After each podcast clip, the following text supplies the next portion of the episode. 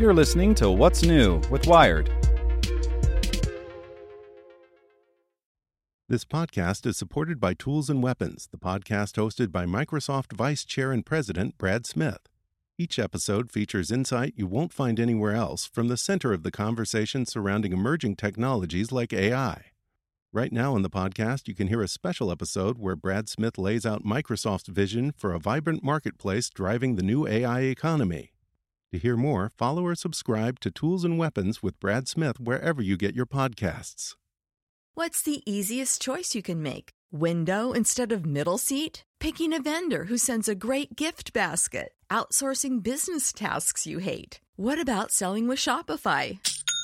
Whether you're selling a little or a lot, Shopify helps you do your thing, however you cha-ching. Shopify is the global commerce platform that helps you sell at every stage of your business. From the launch your online shop stage to the first real life store stage, all the way to the did we just hit a million orders stage. Shopify's there to help you grow. Whether you're selling scented soap or offering outdoor outfits, Shopify helps you sell. Wherever and whatever you're selling, Shopify's got you covered. Sign up for a $1 per month trial period at shopify.com slash try. Go to shopify.com slash try now to grow your business, no matter what stage you're in. Shopify.com slash try.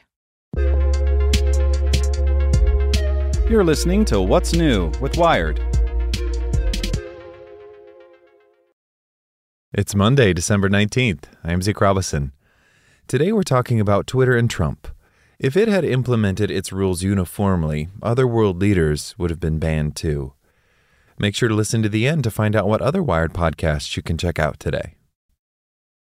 In January 2021, after former U.S. President Donald Trump tweeted in support of an insurrection on the Capitol, his account was frozen and he was locked out.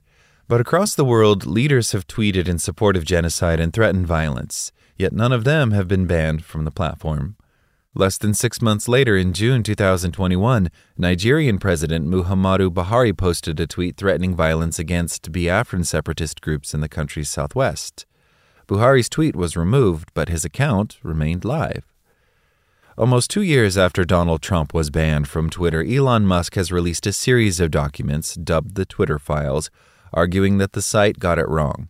The leaked documents show the way the platform made decisions before Musk took over, focused on the former president and other controversial moderation decisions.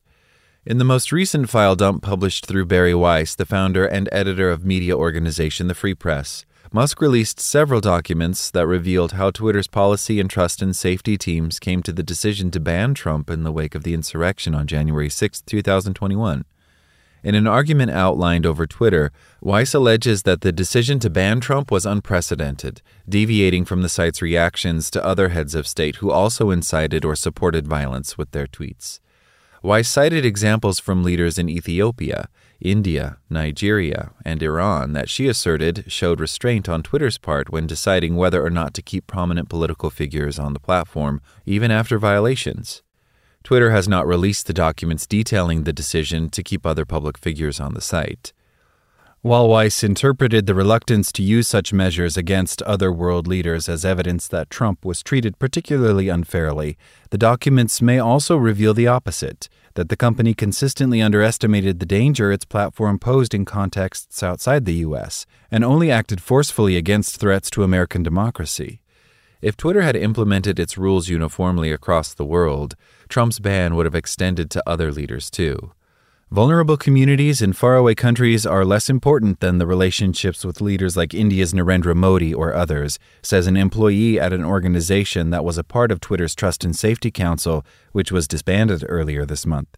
The employee asked for anonymity because they are concerned their organization may be targeted by harassment and threats like those faced by former Twitter staffers. Some of this discrepancy may come down to how different governments react to moderation by social platforms.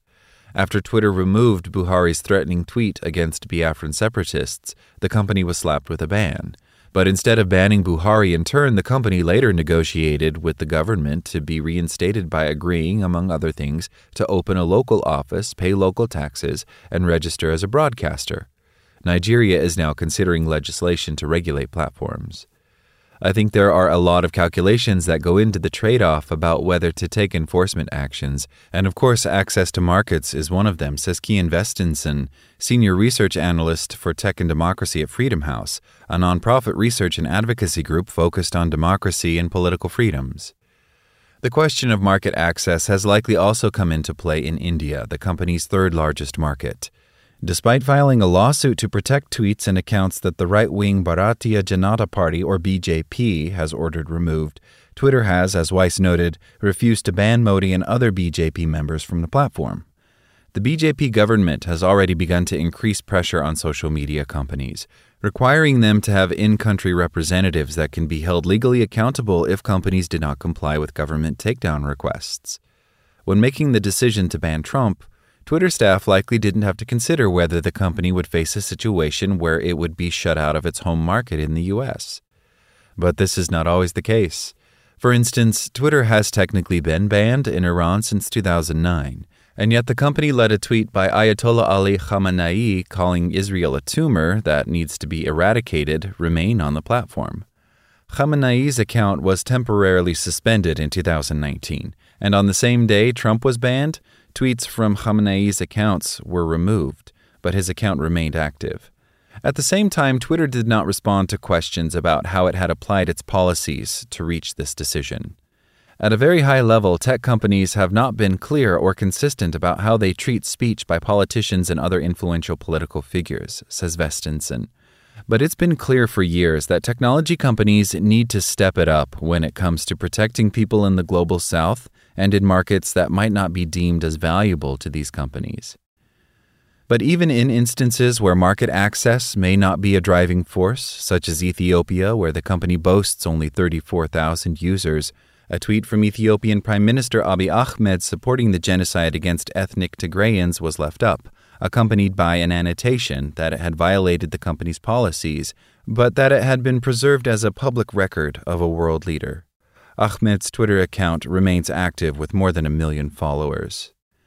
The employee involved in Twitter's Trust and Safety Council tells Wired that they believe that instances like Prime Minister Ahmed's in Ethiopia are given less regard overall by these Western platforms because they are not considered as important. And for platforms, maintaining good relationships with foreign governments may take precedence over applying their own rules. The employee also says that the choice to leave up accounts in the global south that violate the company's policies may also come down to a lack of investment. During sensitive political events, they don't put as many resources into it. They don't prioritize them, the employee says. And even when things are happening, when we call their attention to these issues, it's dismissed. But Vesteinsson notes that while platforms have historically been negligent of non Western countries, the files themselves are inherently selective, which can be misleading. What I see here is internal teams carefully deliberating over content policy and enforcement, he says. We don't have the same lens into how Twitter considered actioning posts from world leaders like Ahmed or Modi. We don't have that transparency in these recent disclosures. What we really need here is for platforms like Twitter to invest in greater transparency over their operations and decision making. Make sure to check out our other Wired podcasts. Today in Wired Business, we look at a tale of two nuclear plants that reveal Europe's energy divide. Checking in on Wired Science, how do you prove there's ice on the moon? Turns out with a lunar flashlight. And on Wired Security, popular HR and payroll company Sequoia discloses a data breach. Listen to these stories and more at wired.com/podcasts. Thanks for listening to Wired. Check back in tomorrow to hear more stories from Wired.com. For the ones who work hard to ensure their crew can always go the extra mile, and the ones who get in early so everyone can go home on time, there's Grainger, offering professional grade supplies backed by product experts so you can quickly and easily find what you need. Plus, you can count on access to a committed team ready to go the extra mile for you. Call, clickgrainger.com, or just stop by. Grainger, for the ones who get it done.